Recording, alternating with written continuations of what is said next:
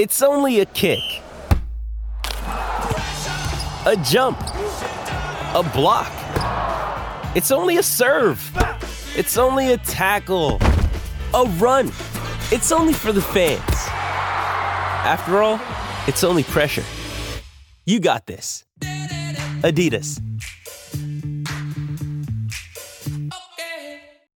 Mother's Day is around the corner. Find the perfect gift for the mom in your life with a stunning piece of jewelry from Blue Nile. From timeless pearls to dazzling gemstones, Blue Nile has something she'll adore. Need it fast? Most items can ship overnight. Plus, enjoy guaranteed free shipping and returns. Don't miss our special Mother's Day deals. Save big on the season's most beautiful trends. For a limited time, get up to 50% off by going to BlueNile.com. That's BlueNile.com. Phil Mackey, Judd Zulgad. Don't you like to see these two blood Absolutely. Oh, yeah. scumbags going after each other? Mackey and Judd on 1500 ESPN. Brees has played pretty good for a long time. Um, you know, he's won a Super Bowl. He's been MVP. Um, you know, he's thrown for millions of yards. So I think all those things kind of sum up what he does. Yeah, Drew Brees is good at football. I agree with Mike Zimmer. and remains very good at football. Yes. Which was the misperception, I think, as the Saints went to the run game, for people to be like, well, yeah, now Brees is, he's still good, but no, he's still that good. Yeah, he's actually averaging, if my math is right, 10 fewer pass attempts per game this year than mm-hmm. last year. So the Saints, as Drew Brees gets older, giving him an actual defense for the first time in years, and also telling him, listen, it, uh, we can move the ball with you throwing 30 times a game. That's that's fine, or 40 times a game. But let's give you some help here. Yeah. Let's make it so that you don't have to. It's kind of like Brett Favre in 2009. Hey, you'll carry us when needed, but we're going to hand off to this guy over here, and it's going to be kind of a 50 50 split. Uh, Drew Brees, I, I, I don't think this is hot take police worthy, but I would tell you that the difference between Drew Brees and Tom Brady, for instance, who's regarded as the greatest quarterback of all time, the difference isn't talent. It's actually defense and coaching and circumstances. And and you could probably play that out for the Dan Marinos. There's just a lot of great quarterbacks who are supremely talented in that 99th percentile that didn't have Bill Belichick and top 10 defenses every year. But let me go deeper on that and you tell me what you think here. Coaching. Tom Brady jumped into a ready made championship infrastructure in 2001 where Bill Belichick had everything honed defensively. That was a defensive minded team the Patriots won the Super Bowl with in 2001. So he jumps in right away, greatest coach of all time. He's got the defensive mastermind of those giant Super Bowl teams. Drew Brees, first head coach in the NFL. Remember who it was? I was with the San Diego Chargers, so was it Schottenheimer? Mike Riley. Oh, yeah, from Oregon yeah, State. that Okay. guy. The guy who got fired from Nebraska a few weeks ago. Yep. That guy was Drew Brees' first head coach in the NFL. Uh, and then, you know, he he went on to eventually partner up with Sean Payton, who's been one of the better coaches in the league. So he definitely he definitely hit the coach lottery to some extent with Sean Payton, but not to the same extent that Tom Brady did from day one with Bill Belichick. Hey, you're going to be sort of shackled here. You're not going to be an MVP caliber player, and you're going to win multiple championships before you become an MVP, MVP caliber player because the rest of the roster is amazing. Let's talk about defense. In 17 years, Tom Brady has been graced with top 10 defenses 14 times statistically. So almost every year for almost two decades, Tom Brady has had top 10 defenses. Drew Brees, only twice in the history of his career, including both New Orleans and San Diego. And on top of that, I brought this up with you and Coller earlier. In Drew Brees' career, he's been forced to score, on average, an extra touchdown per game to make up for the gap in defense compared to Tom Brady. So, and uh, you know, you want to talk historically, it's pretty likely that Drew Brees could wind up with more passing yards, more passing touchdowns, and a higher career passer rating than Tom Brady when it's all said and done. They're going to be very close in all those categories. So, but but yet there's there's a perception that there's a gap between Drew Brees and Tom Brady because of the championships. And I would argue that those are circumstances that are out of Drew Brees' control. So just remember this weekend, all of those other things are in place for Drew Brees right now. Mm-hmm. So he might as well be Tom Brady at US Bank Stadium on Sunday. If if you you watched him against the Panthers, it was incredible. I mean, he he completes passes where you Yes, say he there does. is no chance. Now, now the difference in Brees' career in the playoffs is intriguing. In this, he is now five and one in home games, which includes a one start. The the loss was with the Chargers. Besides that, so he has never lost a home game with the Saints in the playoffs, and in that time he has thrown 14 touchdowns, two picks, and has a 113.7 rating. On the road, it has not been the same. He is one and four in road playoff games, 10 touchdowns, five picks, 91 rating, and he has been uh, sacked 10 times. It's also fair to note, um, yes, the Saints aren't as good on the road, but they did hang 47 on a playoff Buffalo team on the road. And and now and the thing too that, that Brees has had is and and I think we have because he's sort of a jerk and and his teams have, have struggled at times and certainly been bad defensively until th- this year. I think we've had a tendency to forget or downplay Sean Payton. Sean play- Payton is a great play caller. When Sean Payton has the correct personnel to work with, he is fantastic. The Zimmer Payton matchup is fantastic. It's not sort of good, it's great. Uh, but Brees is Brees is phenomenal, and the incredible thing about Brees is, if you recall, in what was it 06, he he suffered an arm injury, and there were a lot of people at that time, much like with Luck right now, who thought he might be done. it was shoulder, I believe. I believe it was shoulder. Labrum, I think, right? Mm-hmm. And yeah, so he he was with the Chargers. They took Rivers at that time, and the big choice was: Are the Miami Dolphins going to trade for Daunte Culpepper? Nick Saban. Yep, or Drew. Br- And that, and if you want, if you want a defining moment of why Nick Saban went back to college football, it was that trade. Yeah. Because if you go Brees, it's an entirely different ballgame, an entirely different story. Because they said Culpepper and were completely wrong. And but they, I recall, they were, I think, very close. It, it was basically trying to weigh. Should we make the trade with the Vikings or the Chargers? And I think they were pretty close with yeah, both. you know, it's it's kind of funny how in football um, with 53 guys on our roster and the quarterback is the most influential, but we assign so much value to Super Bowl championships when ranking quarterbacks historically, and we we maybe ignore some of the other factors that help those guys get there. Um, I mean, Drew Brees and Dan Marino have combined for one championship.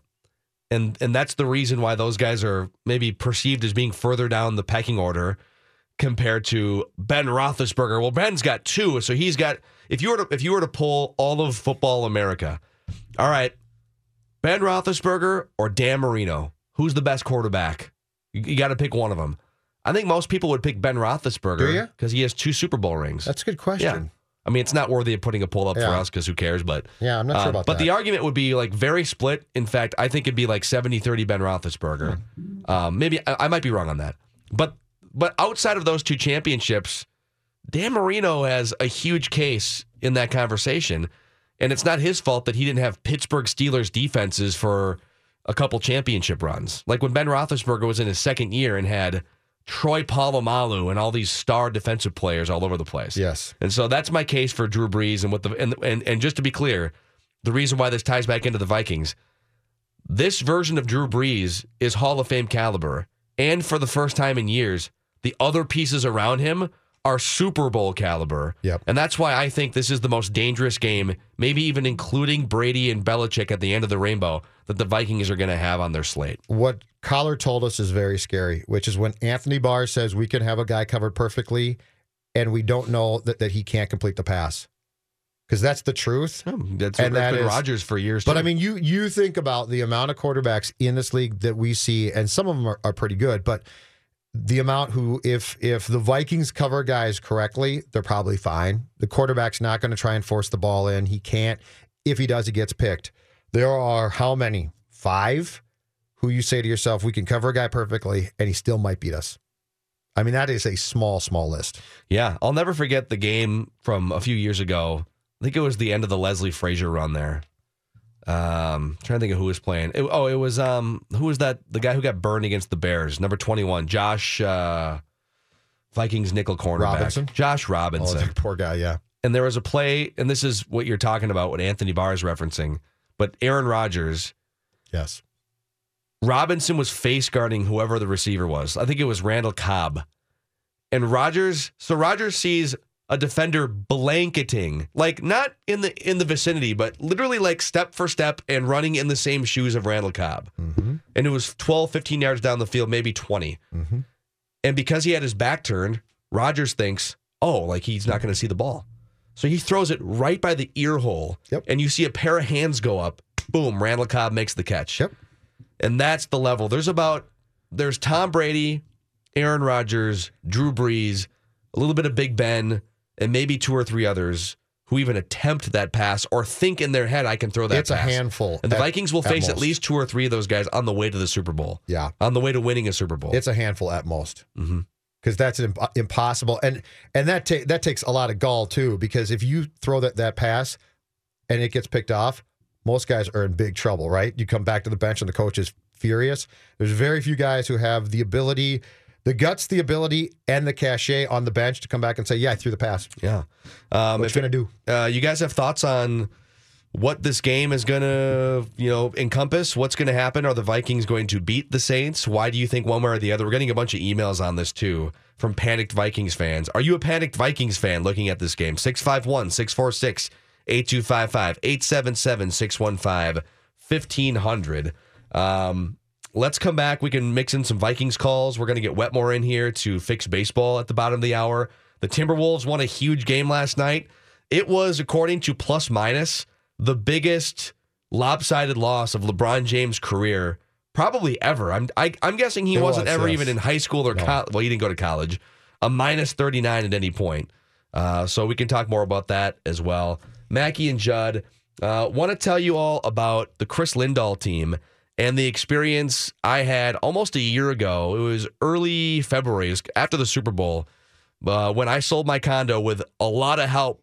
Chris Lindahl team, absolute specialist when it comes to squeezing the most value out of the sale of your home. And uh, there's a myth when it comes to selling your home, too, that you're supposed to wait until that spring season is the hot season. Uh, that you have to wait until after the big game, for instance, to sell your home. Uh, that's not true. In fact, right now, there's high demand and actually less competition when it comes to selling your home. So get it on the market before everyone else does a few weeks early. All you need is the right team, the Chris Lindahl team, the number one Remax results team, and you get the right skill players, so to speak, with the Chris Lindahl team, which sells a home every nine hours for over the MLS average. In fact, the first two callers right now, the first two callers to call 763 401 sold will get a free staging package. 763 401 sold, the Chris Lindahl team. Prepare yourselves. Prepare yourselves. The Mackey and Judd Show rolls on. Bring it on! This is 1500 ESPN. Oh well, they're always good. You know, I think that you know he's always been one of the tops in the league in first down offense. First first downs, he's always this year he's second. Um, you know, they've always been explosive, um, take their shots, um, do a good job in the screen game. You know, he's got a Hall of Fame quarterback.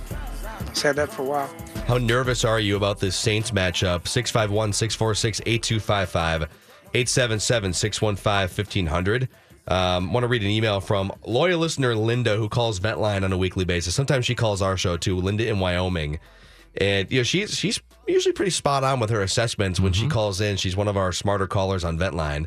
And A, she says we have jinxed the game because of the t-shirts, where we have we have finally unveiled our Vikings voyage for vindication shirts after two days of back and forth. Uh, teespring.com slash voyage. T-E-E spring.com slash voyage if you want to. And all the money goes to the American Cancer Society. So the shirts are 15 bucks. And if you want, and we're going to only keep it open for two days. Yeah. So you got two days to buy these shirts. It's a small jinx. It's a yeah, it's, It's a small window. It's a practice jinx, is what it is. Uh, so she's worried about the jinx. She said, I went back and looked at the scores of the last 20 Super Bowls. 10 of the 20 teams, uh, 10 of the 20 winning teams scored 30 plus points in the Super Bowl. Nine of those teams scored 20 plus points, and one team scored 17.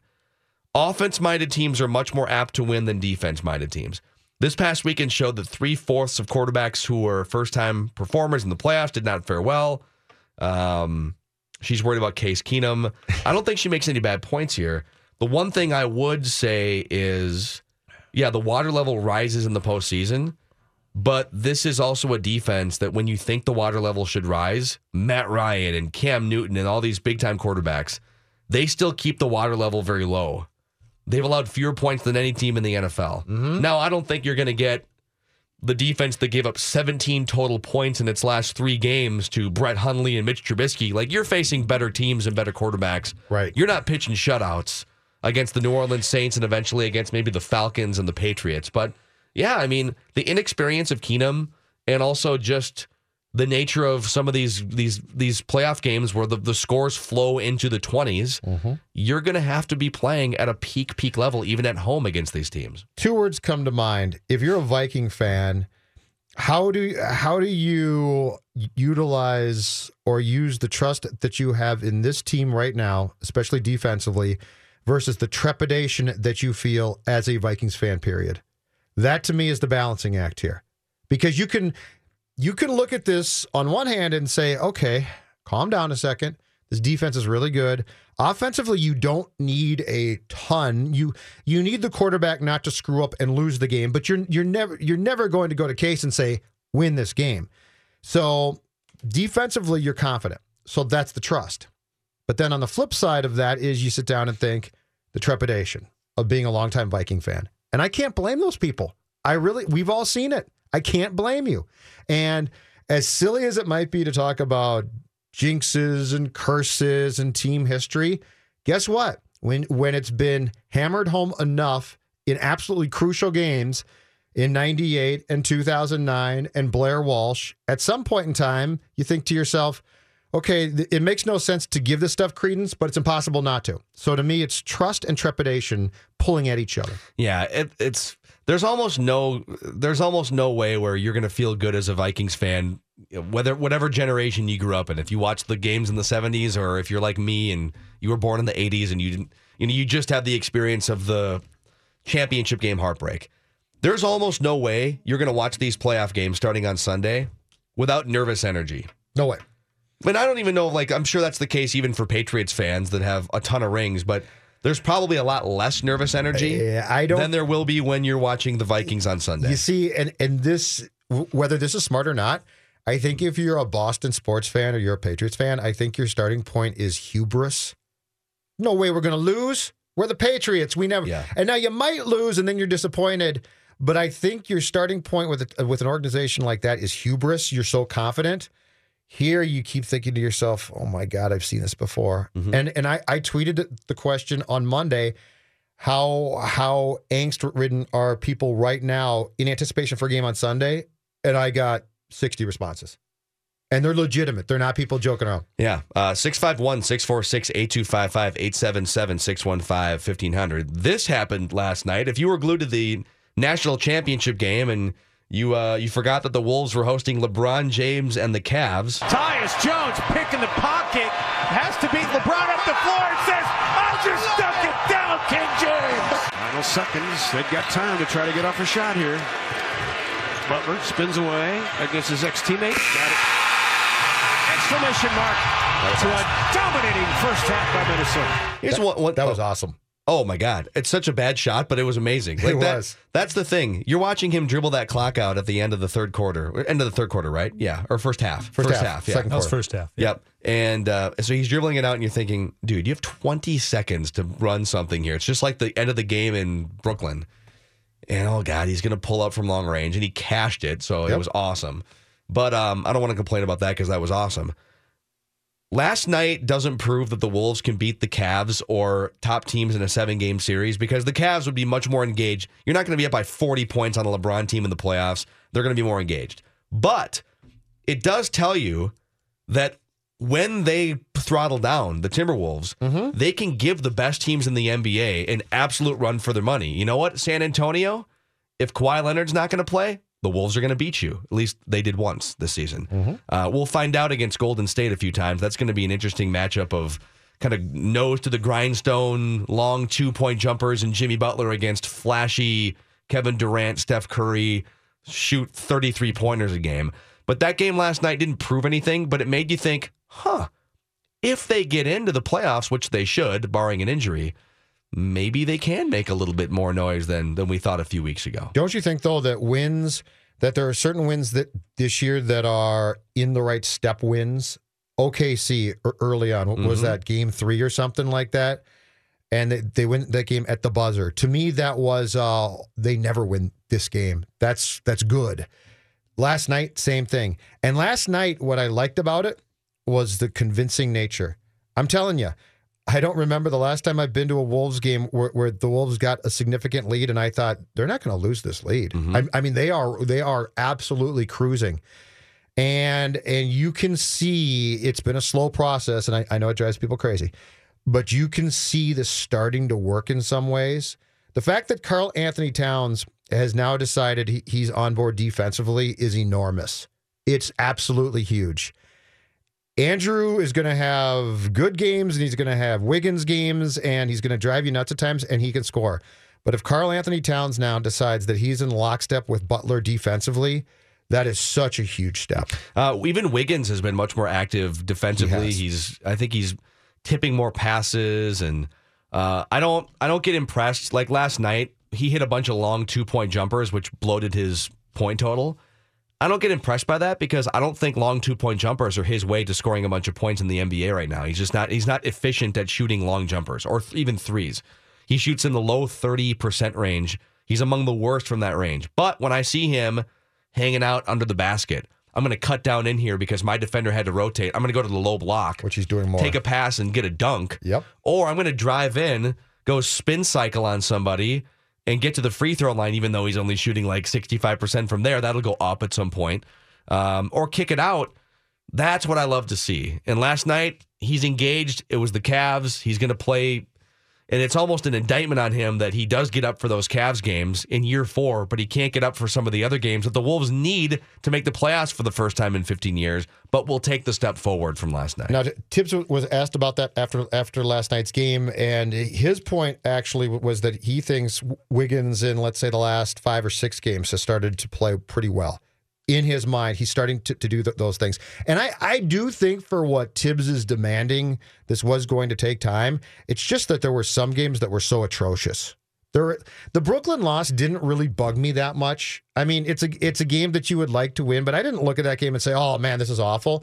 There have been awful losses, and those are the ones that disturb you when they lose games and you think not only did they not take a step in the right direction, they took two steps backwards. Well, and, and there's as you dig into the reasons why they lose some of those games, and I don't have the Brooklyn box score in front of me, but and I'll bring it back to Wiggins. And there's other things here, like there's games where Towns olays on defense, or where Jimmy Butler takes a bunch of bats. Like they're not, it's not just Wiggins when they lose, but when Wiggins goes three for thirteen and scores nine points, let's say, and only grabs three rebounds and dishes out one assist, that should never happen ever. If you're having one of those, and this is where Jimmy Butler differentiates, and I get it, he's been in the league a lot longer, and he's and he's got the advantage of uh, of a lot of things, perspective. But if you're having one of those three for thirteen nights, identify it, and then go do other things. And sometimes he's giving you that more often, where okay, I, my shot's a little bit off. I'm not gonna ha- I'm not gonna score 30 tonight. I'm just not feeling it. I'm just it's one of those three for 13 nights. So instead of it being a three for 13 night where you're only going to grab a couple rebounds and you're just going to do nothing, maybe play some defense. Mm-hmm.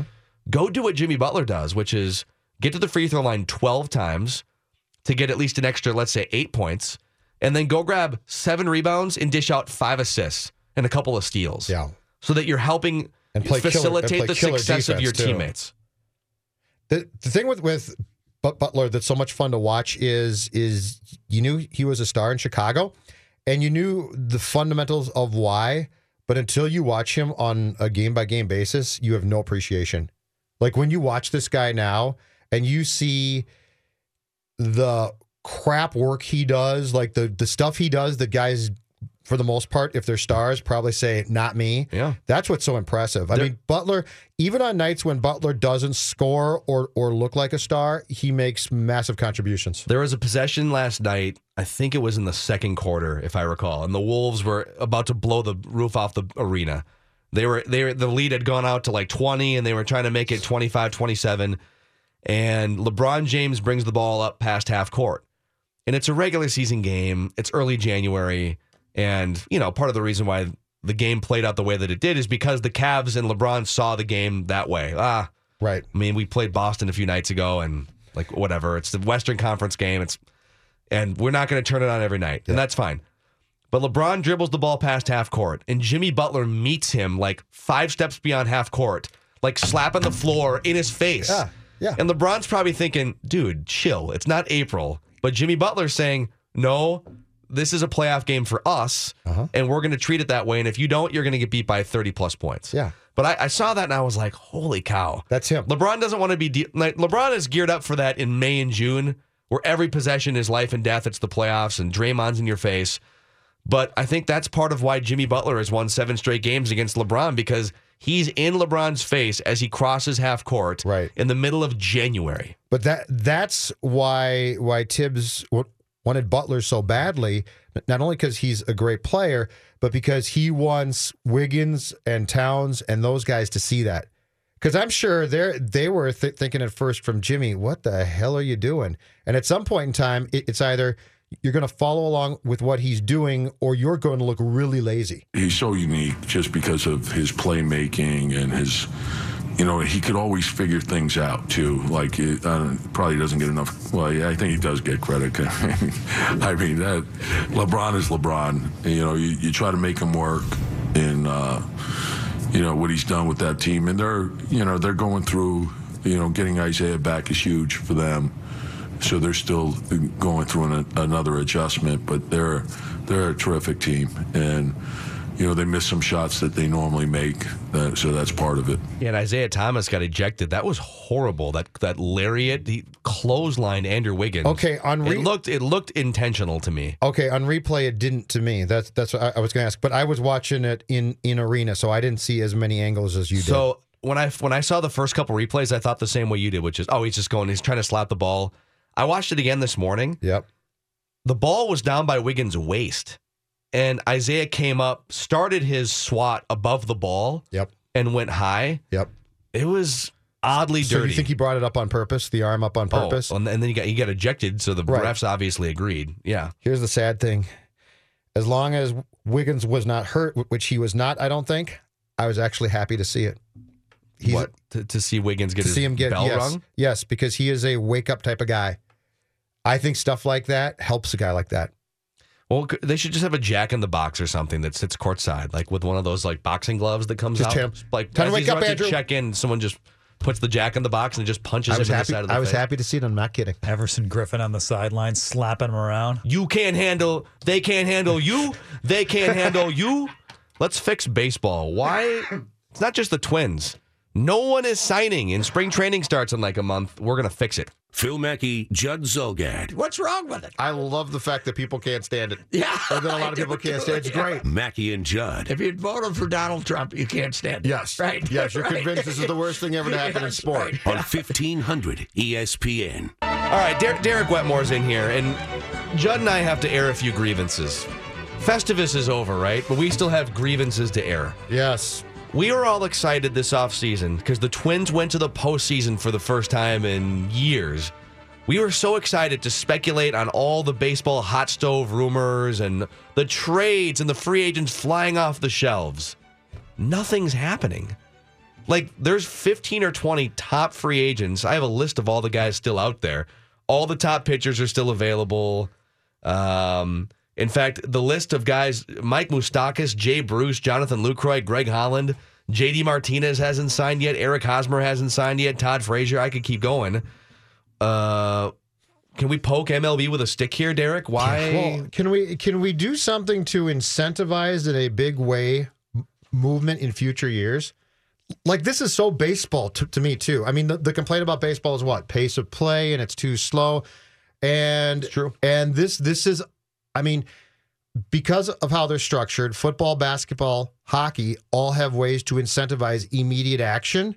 Baseball is the one where you sit there and you're like your top players don't sign. I mean, th- this is this is truly disappointing, and I'm not I'm not joking around. I am truly disappointed as a baseball. oh, you're not fan. joking around? Just to be I'm clear. not, I'm not joking. Okay. No, Judge, uh, he All does this not is joke this about is not. This is not a bit. This is not an attempt at Right. trying to be. This is this is disappointing to have nothing going on. Well, I'll take the bait, Judd, because you. I, as a as a baseball analyst who just planned on spending all offseason saying, like, was this a good move? Was this not a good move? I've instead had to resort to, well, are there going to be moves? What's it going to look like? I was telling Phil off mic yesterday, Judd. This sets up one of two things if you're Major League Baseball. If you're a fan of Major League Baseball, all these good players, useful players, not just the top end guys like Yu, Darvish and JD Martinez. There's a lot of good players out there that aren't in that top end. So this sets up one of two things with like five weeks to go before spring training. Either you're going to get to spring training and teams are still going to play the waiting game and be like, no, no, four years. You want take it or leave it, and and it's going to be this game of chicken that extends out into March, maybe into April. Who knows? Or and this is what I'm kind of hoping for. These next five weeks are about to get crazy. That as soon as teams hit that, whoa, whoa, in 30 days, we're reporting to spring training, and players and their agents start to get that little tick of anxiety where they say, hang on a sec, but I'm going to have a job next year, right?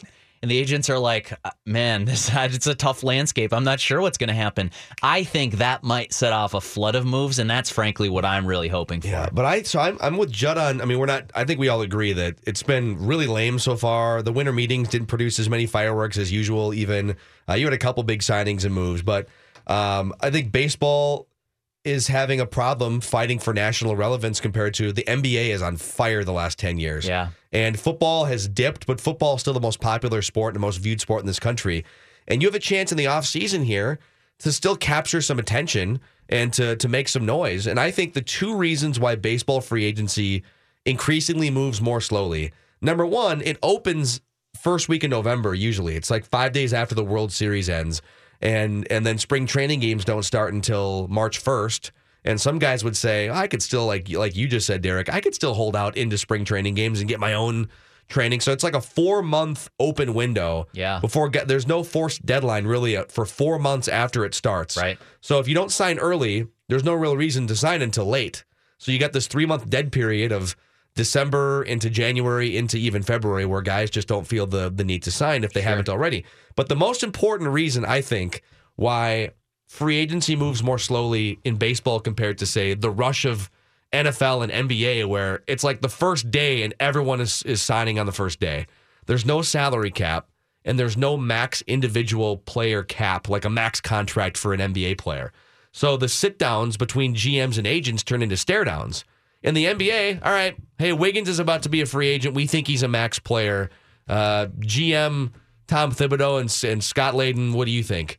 And the answer is either yes, we agree he's a max player, or no, in which case they'll go to some other team when he's a free agent Mm-hmm. to get the max contract. In baseball, there's no max. It's just, hey, uh, blank canvas. We think Yeah. Eric Hosmer is a five year, So- $80 million player. So here's the problem the way I see it, and, and what you just laid out is correct. And, and Judd, I think this speaks to your point too about it's slow. What can we do about it? Yes. Here's the problem you can't do a damn thing about it because if you are the league, maybe you care about this exciting period where the, you just mentioned it.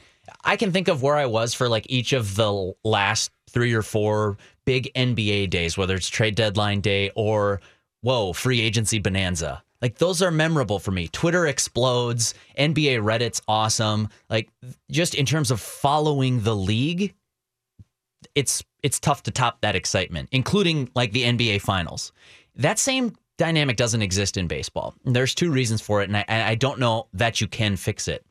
Number one, if you're the league, you want this sort of free agency bonanza. You want it to be exciting. You want to be the talk of the town all winter long. Well, you're probably going to be dominated by football in those months.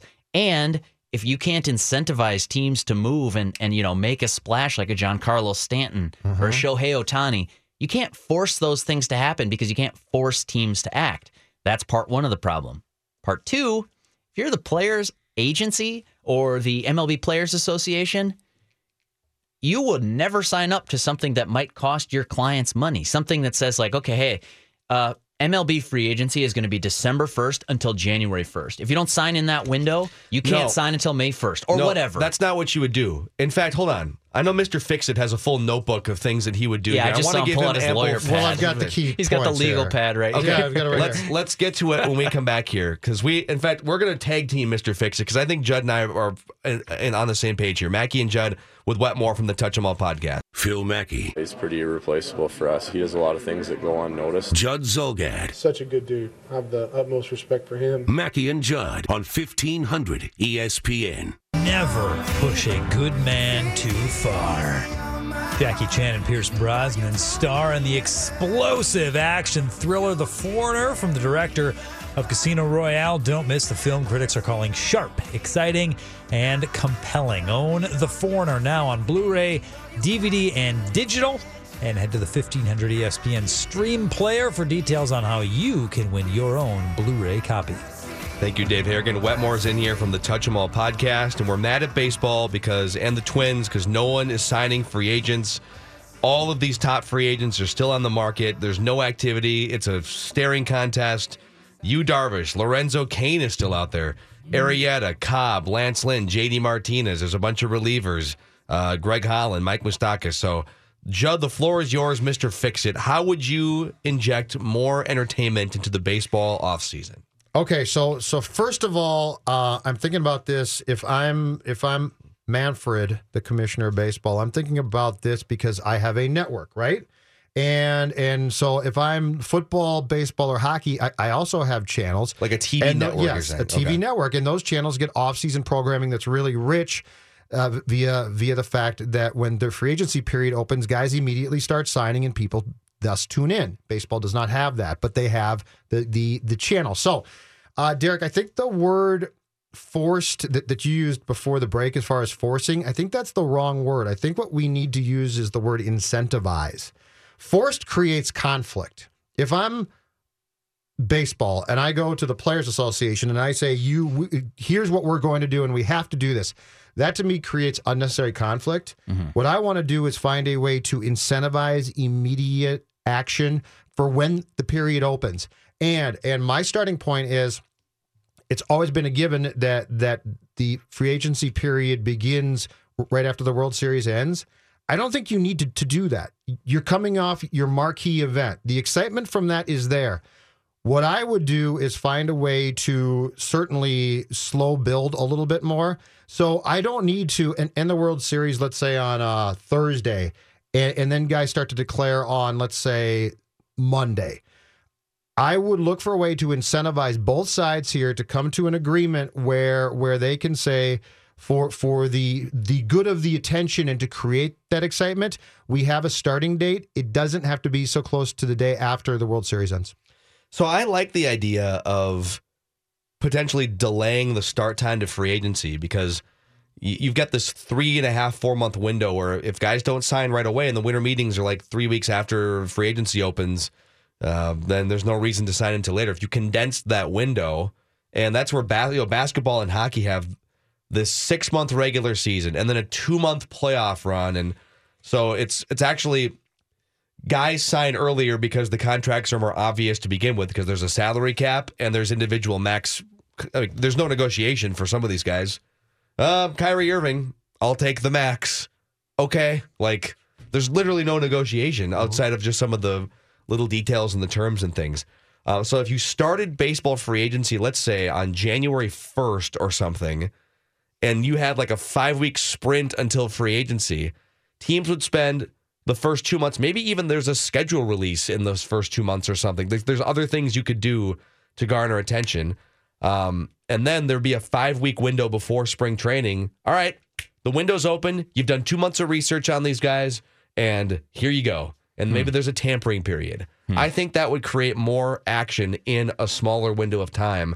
Of course, you'd then be competing with NFL playoffs Yeah. and baseball or and basketball and hockey regular seasons and college football national championship and college basketball is in effect. So I get that, but it would it would force more action in a smaller window. How do you incentivize Judd the teams for acting earlier? Let's say you do reduce it to that window and and by the way, we're going to have a pretty interesting test case here to know if we like this sprint to spring training. Our our teams, our fans, is Major League Baseball as an entity, are we going to like the mad dash to spring training because you're about to see it? Mm. So we'll figure out yes or no was that good or bad for the game, but how do you incentivize teams from then loading up on the front part of it and say, okay, you want to get a Giancarlo Stanton deal done? Better do it in November. Or you want to sign JD Martinez?